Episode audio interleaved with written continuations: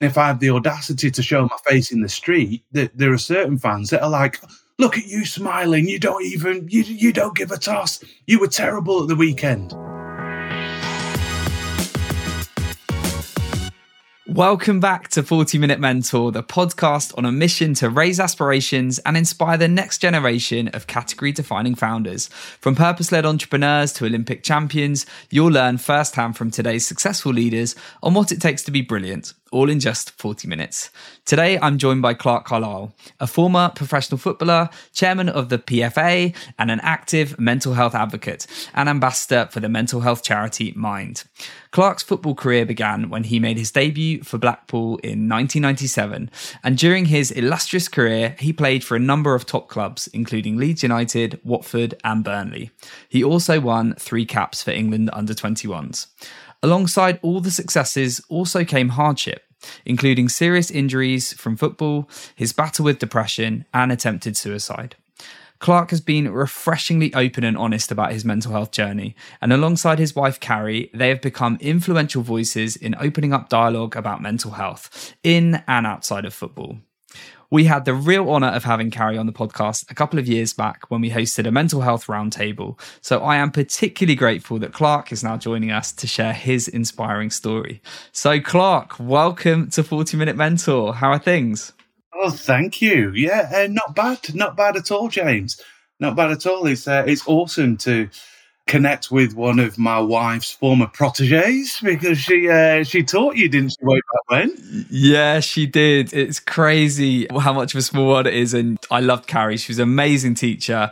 We were speaking a little bit offline just there. I haven't gone into the arts or sort of treaded the boards anytime recently, but I still have such fond memories of the lessons that Carrie ran. And uh, yeah, my wife and I, who both went to school together, both sort of always had her as our like favorite teacher. So yeah, it's so nice for us to be able to chat as well. I've been looking forward to this for a while because I know of your story through through Carrie and obviously everything that's out there, and uh, you're a real inspiration to me personally. And I know so many other people out there. But before we get into the story, I'm going to have to warm you up like we do with all of our guests with some quick fire questions. So. Please finish these sentences after me. I grew up wanting to be a lawyer categorically, without hesitation, I was fascinated with law, especially courtroom law. Interesting. Where did that come from, that fascination? Telly. well, you know, back in the day, um, it's not like it is now. You know, you don't have the whole world uh, on on a on a screen that you have access to. So, you know, once I came home from school, and you you're behind your front door, all you had were your parents, your siblings, and four channels on the telly. And so we were forced to watch whatever it was that mum and dad were watching, and invariably that was detective stuff. And uh, I was so intrigued. I loved it. Oh, amazing. That's a great one. A misconception people have about me is. Oh, what a good question. Is that I'm aggressive. That's what I would say. And that, that stems from two aspects, I think. One is my football career because I was a, you know, a big, ugly centre half and I was old school as well.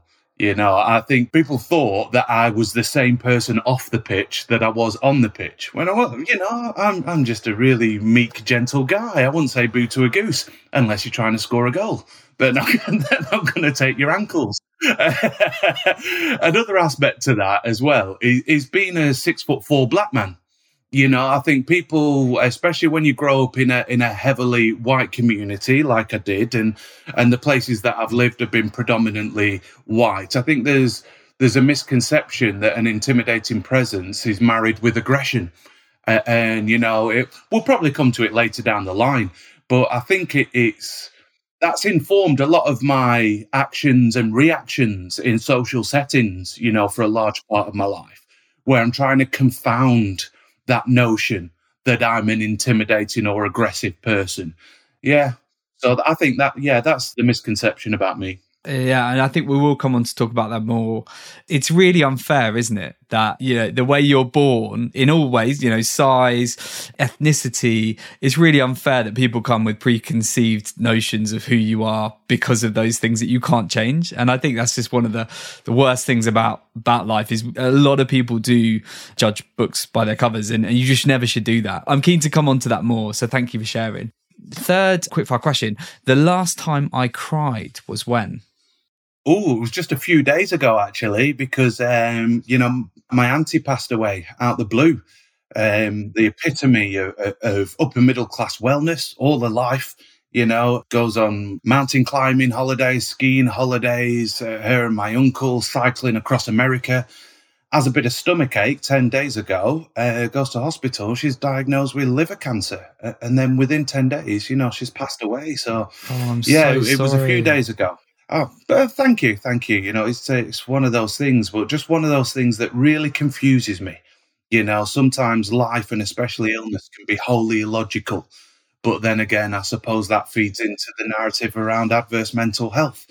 You know, it doesn't follow the course of logic in many situations. That's very true. And I guess that's the one thing about your health is you can never really take it for granted. You hear these horrible situations where something just comes out of the blue like that and it's it's it's awful. Um no, I'm really sorry to hear that. If there is one thing that you could change about entrepreneurship or this sort of uh, being a business owner, what would it be? Ooh, I would change the fact that it is more who you know rather than what you know or what your idea is that gets you up and on that ladder. You know, I've witnessed it firsthand. I've, I've witnessed it anecdotally. Uh, I've witnessed it, especially through, you know, the path that my father tried to forge. You can have seemingly, you can have all the intelligence, uh, work ethic, application in the world. But if you don't know the right people, you don't get off the ground. And that infuriates me. Hmm Oh, I think there'll be a lot of people nodding their head along to that one, particularly in the world that we come from in, in the startup world and the VC world. It's there's still a huge amount of nepotism that goes on. And one of the things we've been trying to do with the podcast was to bring much more equality to the guests we bring and diversity to the guests we bring to kind of give a voice to those that don't always get the same leg up in life. So uh, yeah, I really appreciate you saying that. Final question: uh, My biggest failure to date is. Oh, wow. God, I thought you said these were warm ups. That is. we go deep early, Clarke. We go deep early. what I would say, James, it we- would be the relationship that I had with my eldest child, my, my, my daughter Francesca, between the ages for her of probably three and 13. Because um, my father did when I was really young. I was only 18 years old when she was born. And at that point in life, I had no understanding uh, of parental responsibility. Well, not no understanding. My understanding was warped uh, and it was informed by very different things. And in my mind, you know, chasing a football career was far more important than actually spending time with my daughter. In fact, in my mind, me sending her and her mother money back every month was me fulfilling my duty because I never had any any you know financial uh, support or backing as a child or socially what do you call it? underprivileged household that's what they call them you know so in my mind me sending them money was me fulfilling my duties as a father i mean it's only coming through the journey that i have and what i know and understand now about provision and about connection and about relationships i uh, i am aware now that time and listening and being there is far more important than any financial provision you know? So uh, from 13 onwards she's 24 now.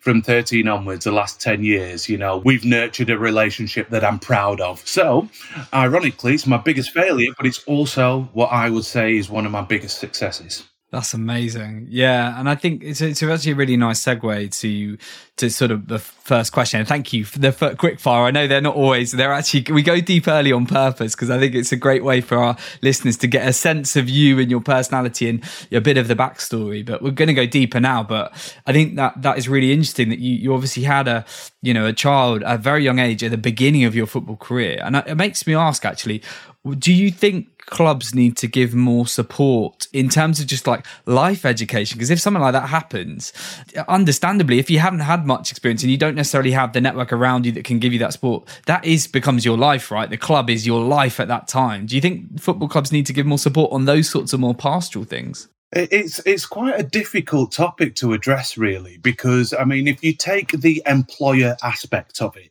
you know how much intrusion should an employer have into an employee's life You know, we tend to treat football differently because it's football, you know, and we hold it to a different set of standards and accountability than we would any other workplace. But that being said, there are very few other workplaces where you're plucked from your natural social order, probably at the age of seven, eight, nine and then you're institutionalized and pushed towards this dream. And at 16 years of age, you're expected to cross that line and become an adult and, uh, you know, a, a knowledgeable part of, of this new industry. So, when you take that into account, we're crossing more into the duty of care aspect, aren't we? And with that in mind, I would say, James, that clubs have to do far more, far more, because they've taken the professional, technical, tactical, and physical aspect of player education. That's off the scale. You know, with all the social science, modern technology that's introduced, all of the safety awareness on a physical aspect, etc., etc., etc., they've taken that to the nth degree. But what have they actually done to enable these young men and young women now, with the professionalisation of the women's game and the academies that are coming through there, what have they done to educate these people about their whole selves beyond this vocation of football? What have they done to help them understand their values and their worth in society beyond the pitch? And my experience and what I see now is very little and nowhere near enough. You know, it's just nowhere near commensurate with the need, especially when the dropout rate in football from 10 years of age to 16, the dropout rate is 99%. And then once you get through there, it drops down to 99.9% by the age of 21. Yet all of these people have had their whole mind and lives totally engrossed with, with football to the detriment of usually everything else, not only academia, but also, you know, social relationships, their, their friends, their friendships, cultivating an identity and a knowledge of who they are. So that it football needs to do so much more. And again, it's even more nuanced than that, James, because people look at football as an industry, thinking that football can do something and change everything. But what they don't seem to understand is that First of all, because of all the different leagues, you've got different stakeholders. You've got the FA, the EFL, the Premier League, and the Players Union. All four of those are fighting to be the first or the best at whatever's provided. So you often get a, a disconnect between what's delivered. But below that, there are 92 football clubs. And these aren't football, these are individual employers. So what's happening at Notts County isn't what's happening at Manchester United or, or, or Liverpool. So there's a there's a dearth of knowledge and information sharing. There's a dearth of uniform application where we know that player A at the bottom of League Two is getting exactly the same support and coverage and information as player B at the top of the mm, Premier League. Mm. Yeah, I mean, you've hit on such an important topic and maybe this for a, a, another conversation but it feels like there's so much opportunity but also so much missed opportunity thus far to support a lot of people that, that that will really need it because as you say the vast majority of people uh, professional footballers don't make it probably through that academy system. And when you when you've had your heart set on a career and then all of a sudden that's taken away from you i guess to come on to our conversation later around mental health that is going to have a significant effect. And if you don't have the support network there that can take you off on a whole different path. So thank you for sharing that. And i guess I, wanted to take you back to those early days. And i think it was 97 you signed your first professional contract. I'd imagine that you know so much blood sweat and tears had gone into that point and it must have been an incredible feeling to to know that you were going to become a prof- professional footballer. Can you take us back to that? How did you get up to that point and what did it feel like when you you know signed on that on the piece of paper? Uh, well it, it meant so much to me and so much more than me just getting a job you know? So much more even than just getting a job in the sport that i love because football had a, a layered meaning to me and that was because you know, growing up, didn't really get much quality time with me old man for a plethora of reasons, but predominantly, you know, his identity was that of a, it was a classic traditional identity, hunter gatherer, provider, disciplinarian, blah, blah, blah. You know, that, that was my dad at home. But he couldn't get a job.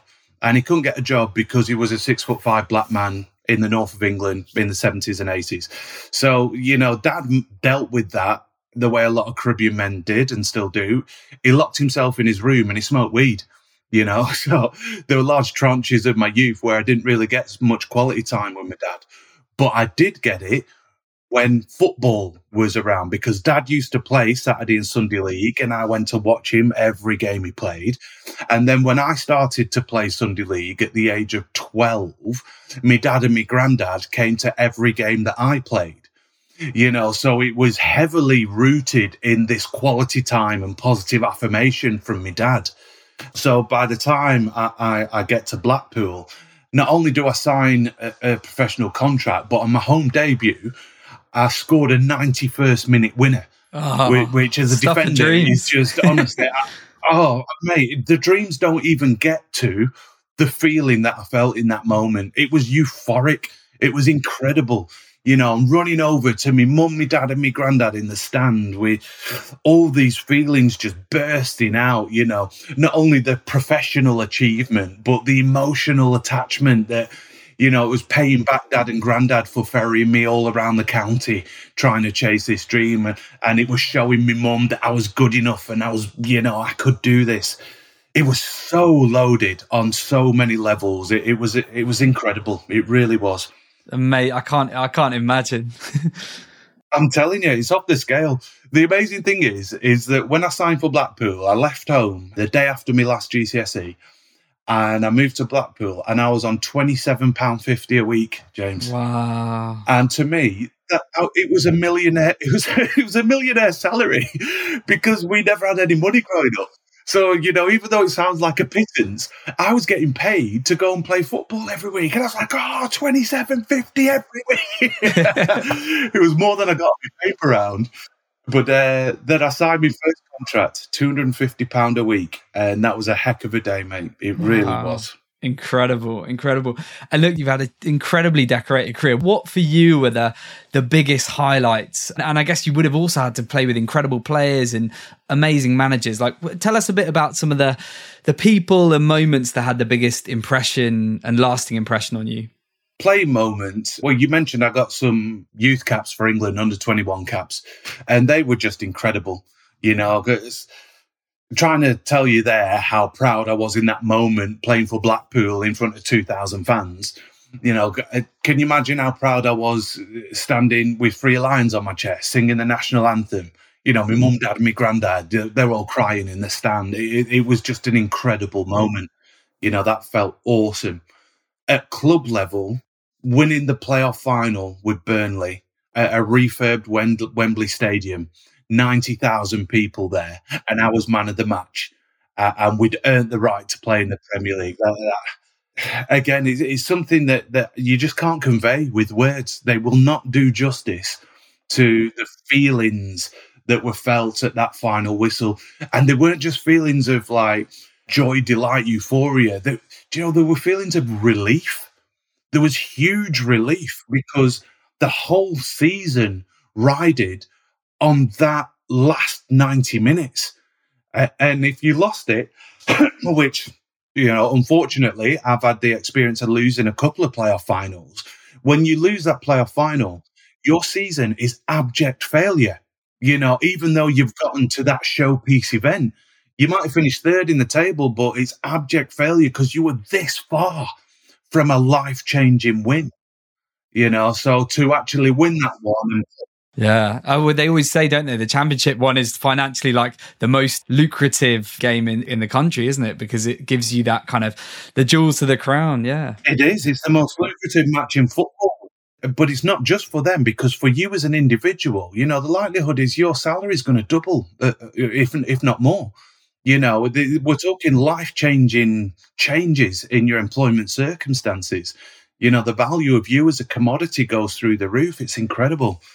But there are a couple of people, you said people who have had an impact on me in football. One interesting compare and contrast that I'll give you, which I, I think is good for, for a podcast like this. I won two championship playoff finals, one with Watford at Millennium Stadium and one with Burnley at Wembley.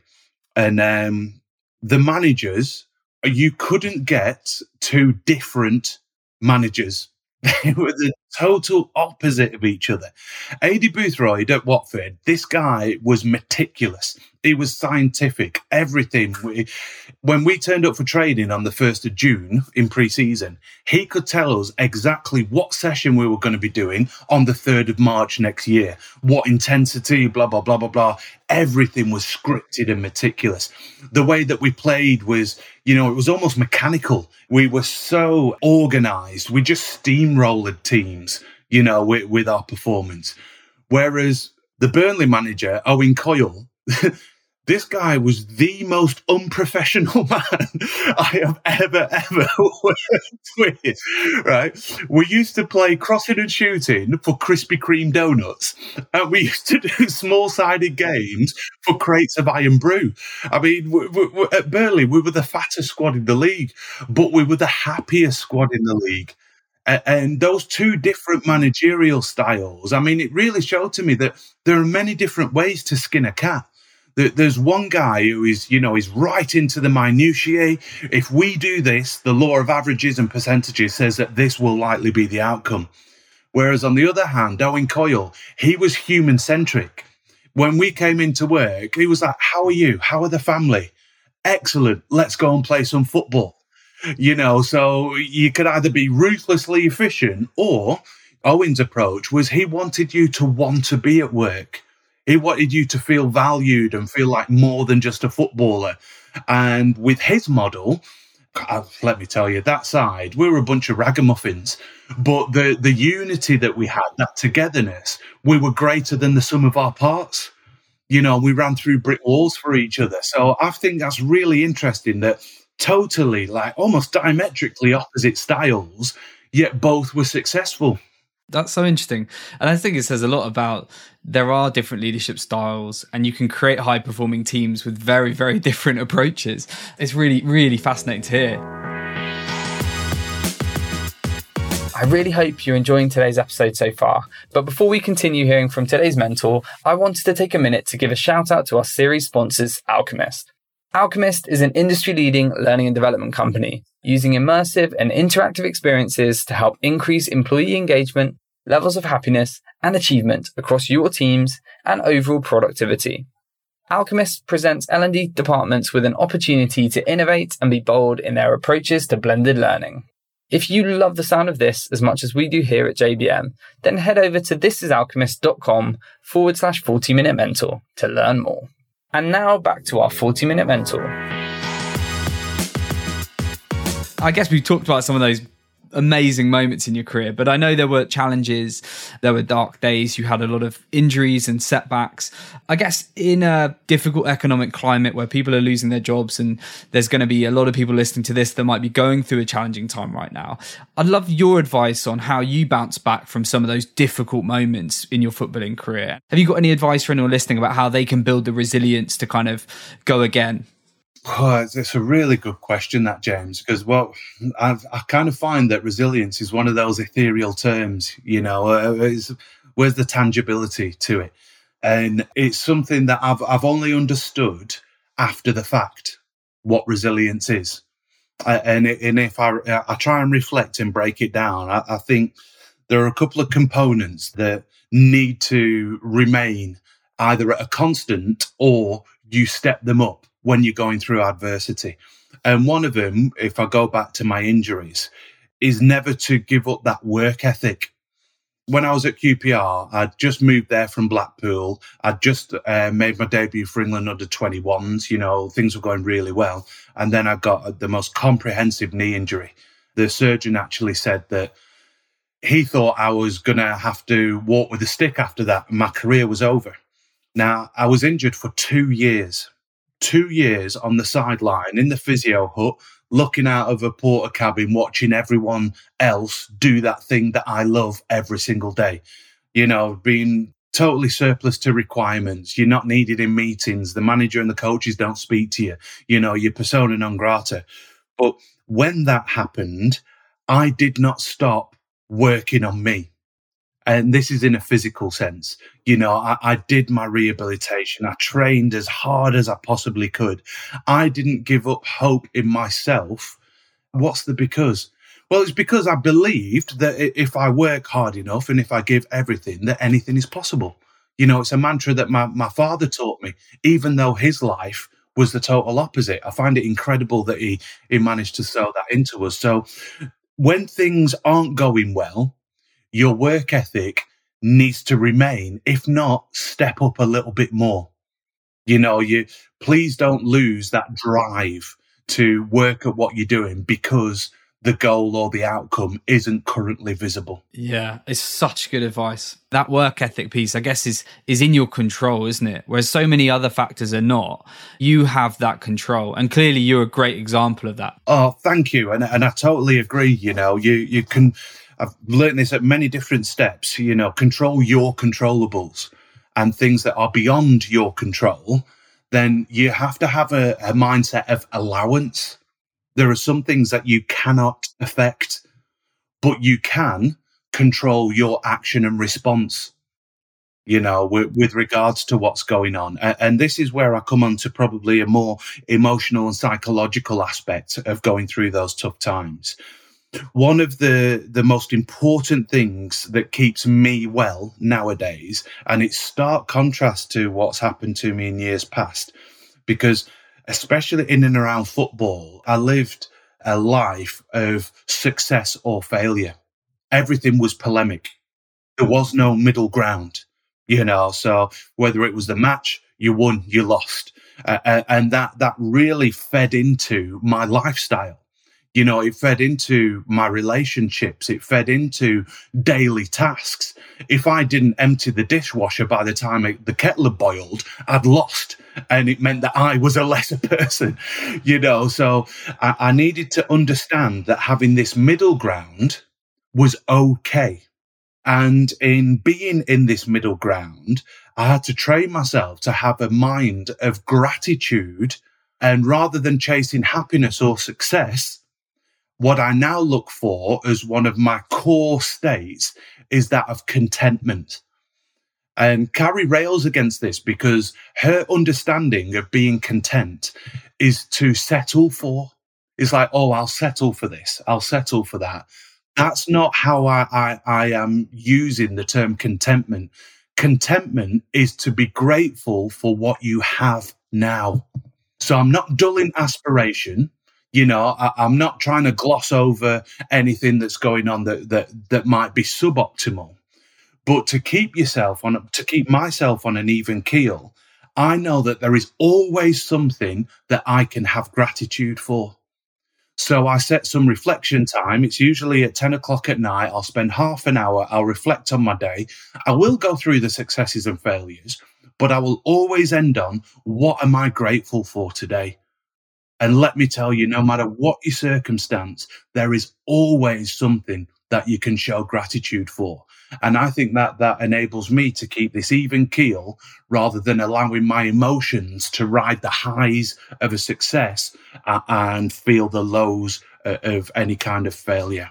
Yeah, it's great advice. And I think something probably a lot of people listening, myself included, need to hear. I, have talked about before on this podcast the life of a being a founder, a startup founder, in the early days, everything is so heightened that every win, every new contract, every new client feels like you're on top of the world. Every loss, every rejection, every it is like, you know, it took me days to get over people turning down jobs or losing out on a pitch or something like that. And then you get to the point 10 years down the line, as I am now, where for your own mental health and just well-being you have to just not get as excited or as kind of down about it and actually just keeping on that even keel. And i love that framing it as uh, what can you be grateful for is a really nice way of keeping yourself sort of steady. So i love that. A lot of people like search for happiness.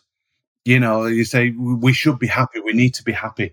The thing about happiness is it's an emotion and it's transient. So if you're searching for happiness then you're setting yourself up to, for large periods, to be suboptimal, to be less than. You know, your, your happiness will come and go. So, uh, you know, don't anchor yourself in, in an emotion, anchor yourself in a state that you can catalyze, that you can focus on, that you can be in, irrespective of the emotions that are going on around you. Just like you said in that 10 year journey that you've had, I think one of the most important factors that I would I would tell anyone and everyone, whether you're 16 or 76, is when you're experiencing failures in your project, in your initiative, in your work, when it's not going however which way you want it to go, we need to have that understanding that this project, this initiative, this job, this vocation, they do not define me as a human being.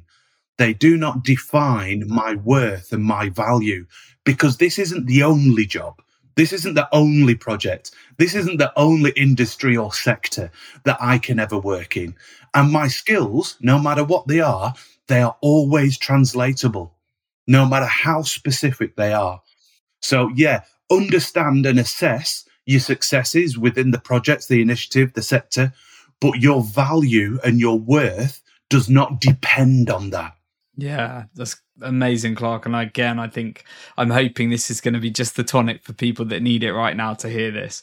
I wanted to talk a bit about your retirement from football, you know, back in, in 2013, because I, I guess, you know, we talked earlier about how you you build your you know your as a footballer or a professional athlete you know you spend your whole life gearing towards his career and in the grand scheme of things it's a relatively short one one that can be curtailed much earlier if you get a bad injury or whatever you had a, a great career, but you had your ups and downs throughout it. How did you get to the point in 2013 that you realized it was the time to retire?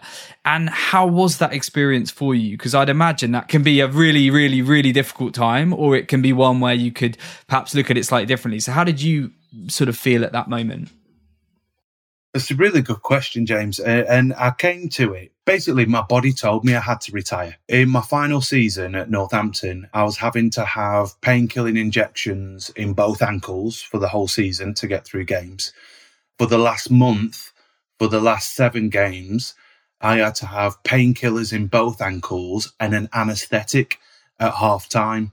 And in the playoff final, which was my last ever game of football, I had both ankles strapped to 90 degrees, rigid, painkillers before we set off, before the game, and at half time, and then an anesthetic afterwards to deal with the pain that, that was going to come when, when I was going home.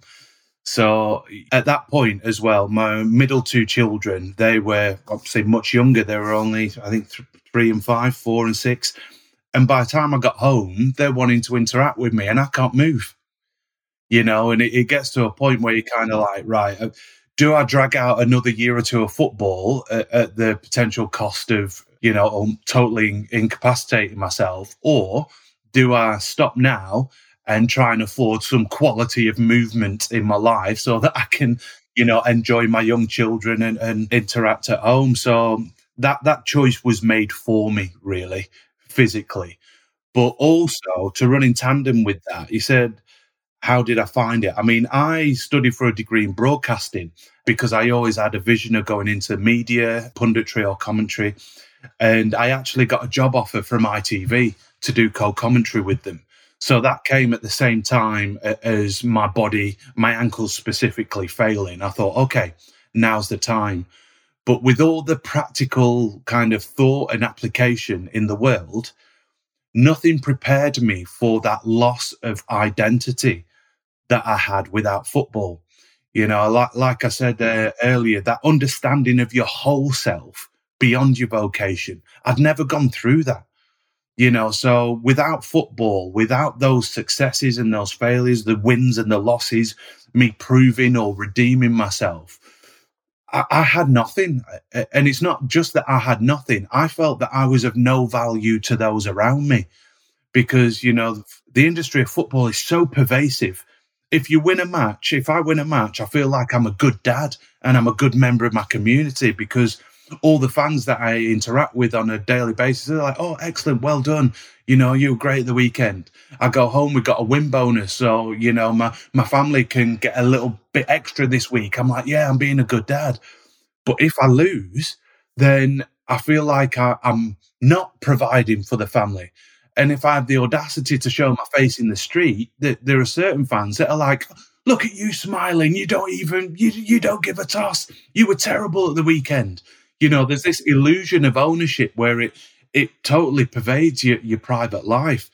So because of that, because football was everything, when it was taken away, I had no understanding of my value in life without it. And that hole, that chasm, oh my gosh. Incredible, James. Incredible. You know, it's compounded because people would be like, oh, didn't you used to be Clarke Carlisle? I'm like, oh, I still am. I just don't play football anymore. You know, so even though I made the transition job wise, emotionally and psychologically, I hadn't. And um, it took me to a very, very dark place of of hypercritical and negative self talk and rumination.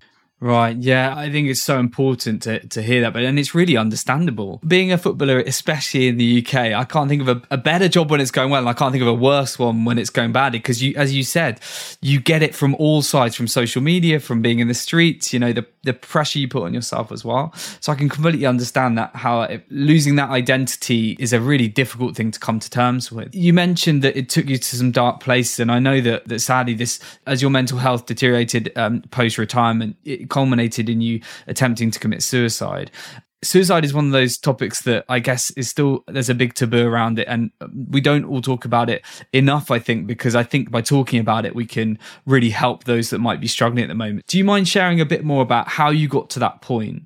And I think particularly. It would be interesting to know why at that time did you feel that there wasn't a way out and, and that you couldn't necessarily talk to somebody uh, about what you were going through? I definitely can. Totally agree. We need to speak about suicide more so that people have a greater understanding.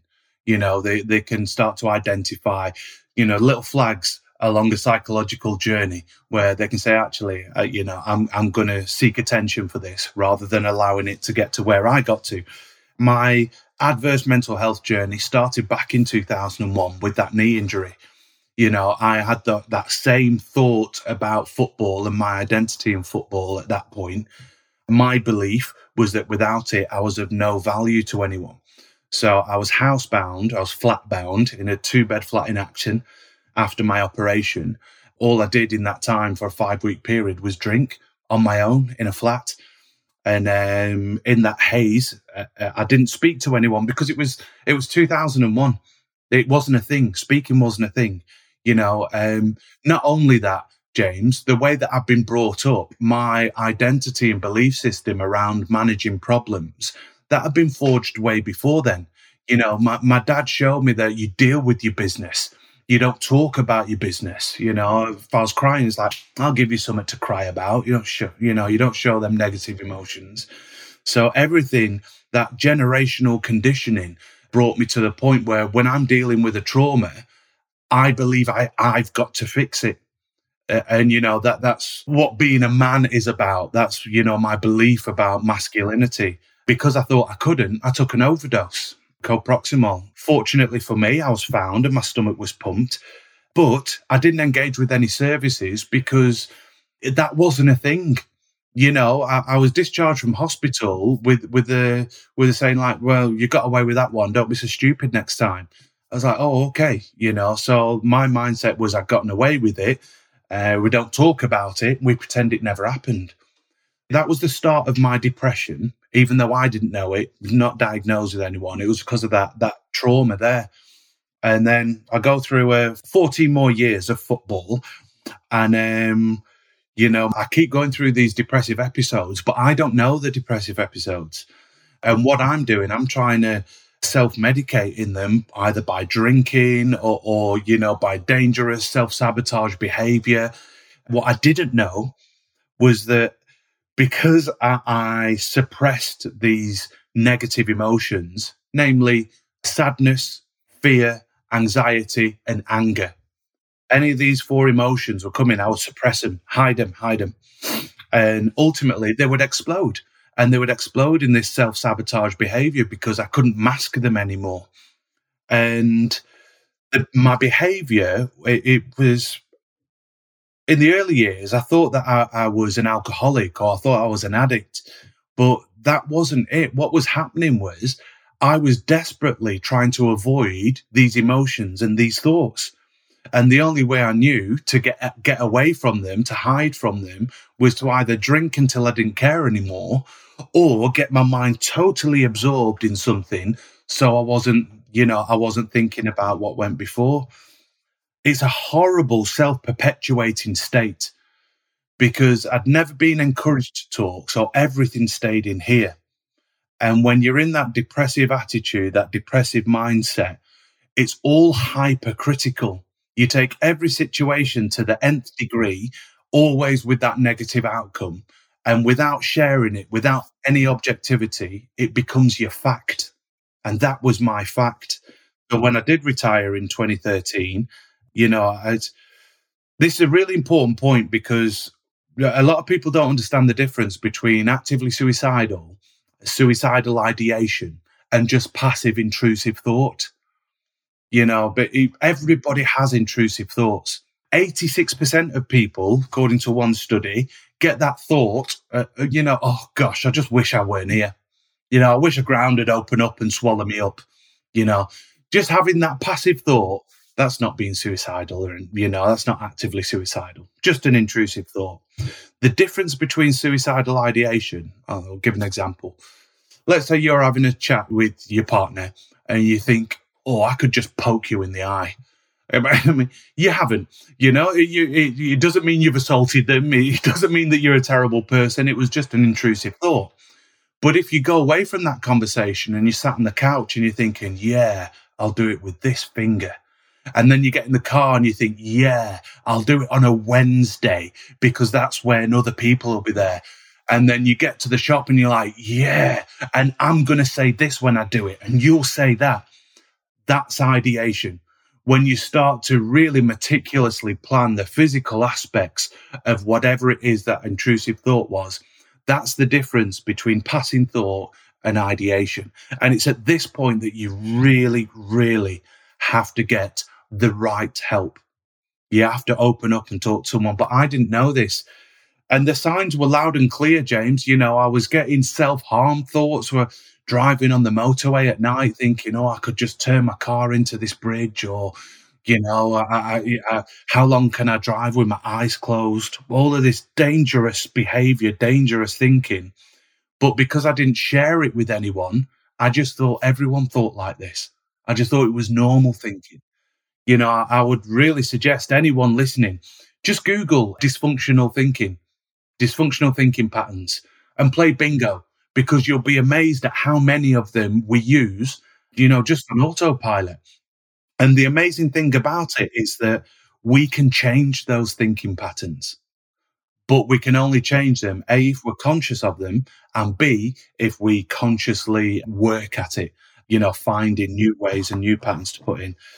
So, yeah, it was that complete lack of self-worth, lack of value, thinking that without football that I was no one, having believing I had no one to speak to because speaking still wasn't a thing for me. You know, I put myself in front of a lorry 60 miles an hour on on the motorway mm. in 2014. And James, I'm blessed. It's incredible. I'm blessed. I, I don't know why mm-hmm. I'm alive, but not only am I alive, but I, I, I didn't even break a bone in my body. You know, I, I find it quite incredible. Two days of operations to stitch me back together, like, but you know, I'm here. And it was from there that I, I entered into genuine psychiatric services. But it still wasn't for another two or three years, James, that I actually started to work on my wellness. For those first couple of years, I thought that just because I had my diagnosis and they'd given me my medication, that I was going to be all right. But the, you know, the medication doesn't make you better. A diagnosis doesn't make you better. All the support services in the world out there don't make you better. What makes me better is me engaging with these services, with me honestly engaging with my therapy and me finding, you know, the root cause of whatever my depression is or adverse mental health understanding my signs and symptoms and actively trying to change my conscious and cognitive responses.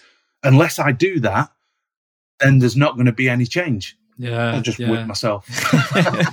well, no, but you're you're incredibly passionate about it, and it's hard to hear but it's also you are such an inspiration. I mean, how far you've come. Just talking about it, as we said, is clearly such an important part of this of, of hearing the testimony of somebody that's been through it and come out the other side. And it's a continual work in progress. Of course, I think these things are you don't just come through it and be okay. You have to keep working on it. I think the thing that's just so clear from what you said is the importance of, of speaking, sort of understanding the triggers and, and then also being comfortable to talk to people around you or professionals to get the help that you, need. So how do we encourage more people to start thinking about it, given that it is still a taboo? I know I think we are making real strides in society around this topic, but and particularly to any men listening to this that that really need to hear it, but who are you know, let's be honest, not as good at, you know, and me being one of those people about showing our emotions and, you know, asking for help when we need it. What, what advice do you have for, for anyone listening that needs help right now? Well, the thing about uh, men, especially, is we're awesome at compartmentalizing, aren't we? You know, if something happens, we get emotions like, right, I'm going to put that in that box there. I'll, I'll just put it there. And we're brilliant at that. But compartmentalization is only productive if you then go back and deal with what you put in that compartment. Otherwise, it ends up like a bin bag where you're like, I'll change it tomorrow. I'll change it tomorrow. I'll change it tomorrow. And then all of a sudden that bin bag explodes. Or if you try and lift it out, everything comes tumbling out. And you're not, you're not covered in the last thing you put in there. You're covered in everything that you've crammed in there and you try and understand what it is that's made that bin bag explode. And it's difficult because that banana skin's covered in spaghetti bolognese and it's stuck to a baked bean can and, you know, everything's all intertwined. So when we compartmentalize, we need to go back and see and address what it is that we've put in there. Now, one of the fears, especially for, for men, is that you know we're, we're going to show this uh, perceived weakness or people are going to judge us or, or you know think less of us. Yes it is good to talk but please hear me. You don't have to be like me. You don't have to tell everyone but it's imperative that you tell the right someone at the right time and as guys what we often tend to do is maybe go to a mate uh, or sometimes we might go to our partners or a family member, sometimes unlikely. I would advise against both of those because your, your mate's invested in your happiness. And the likelihood is they'll say, Oh, don't worry, fella, come on, we'll go and have a pint. And they try and distract you from what's going on. Your spouse, partner, family member, they're invested in your happiness and they love you so much, they might try and want to fix you themselves. Or they might take your feelings personally and react in a confrontational manner. Look, if you've got these emotions, these thoughts, these feelings that you must tell someone about, then go to people who are paid to listen to you. Go to people who are invested in your wellness, not your happiness. There are people there who can help, who want to help, and who are being paid to do so. So you don't have to be like me.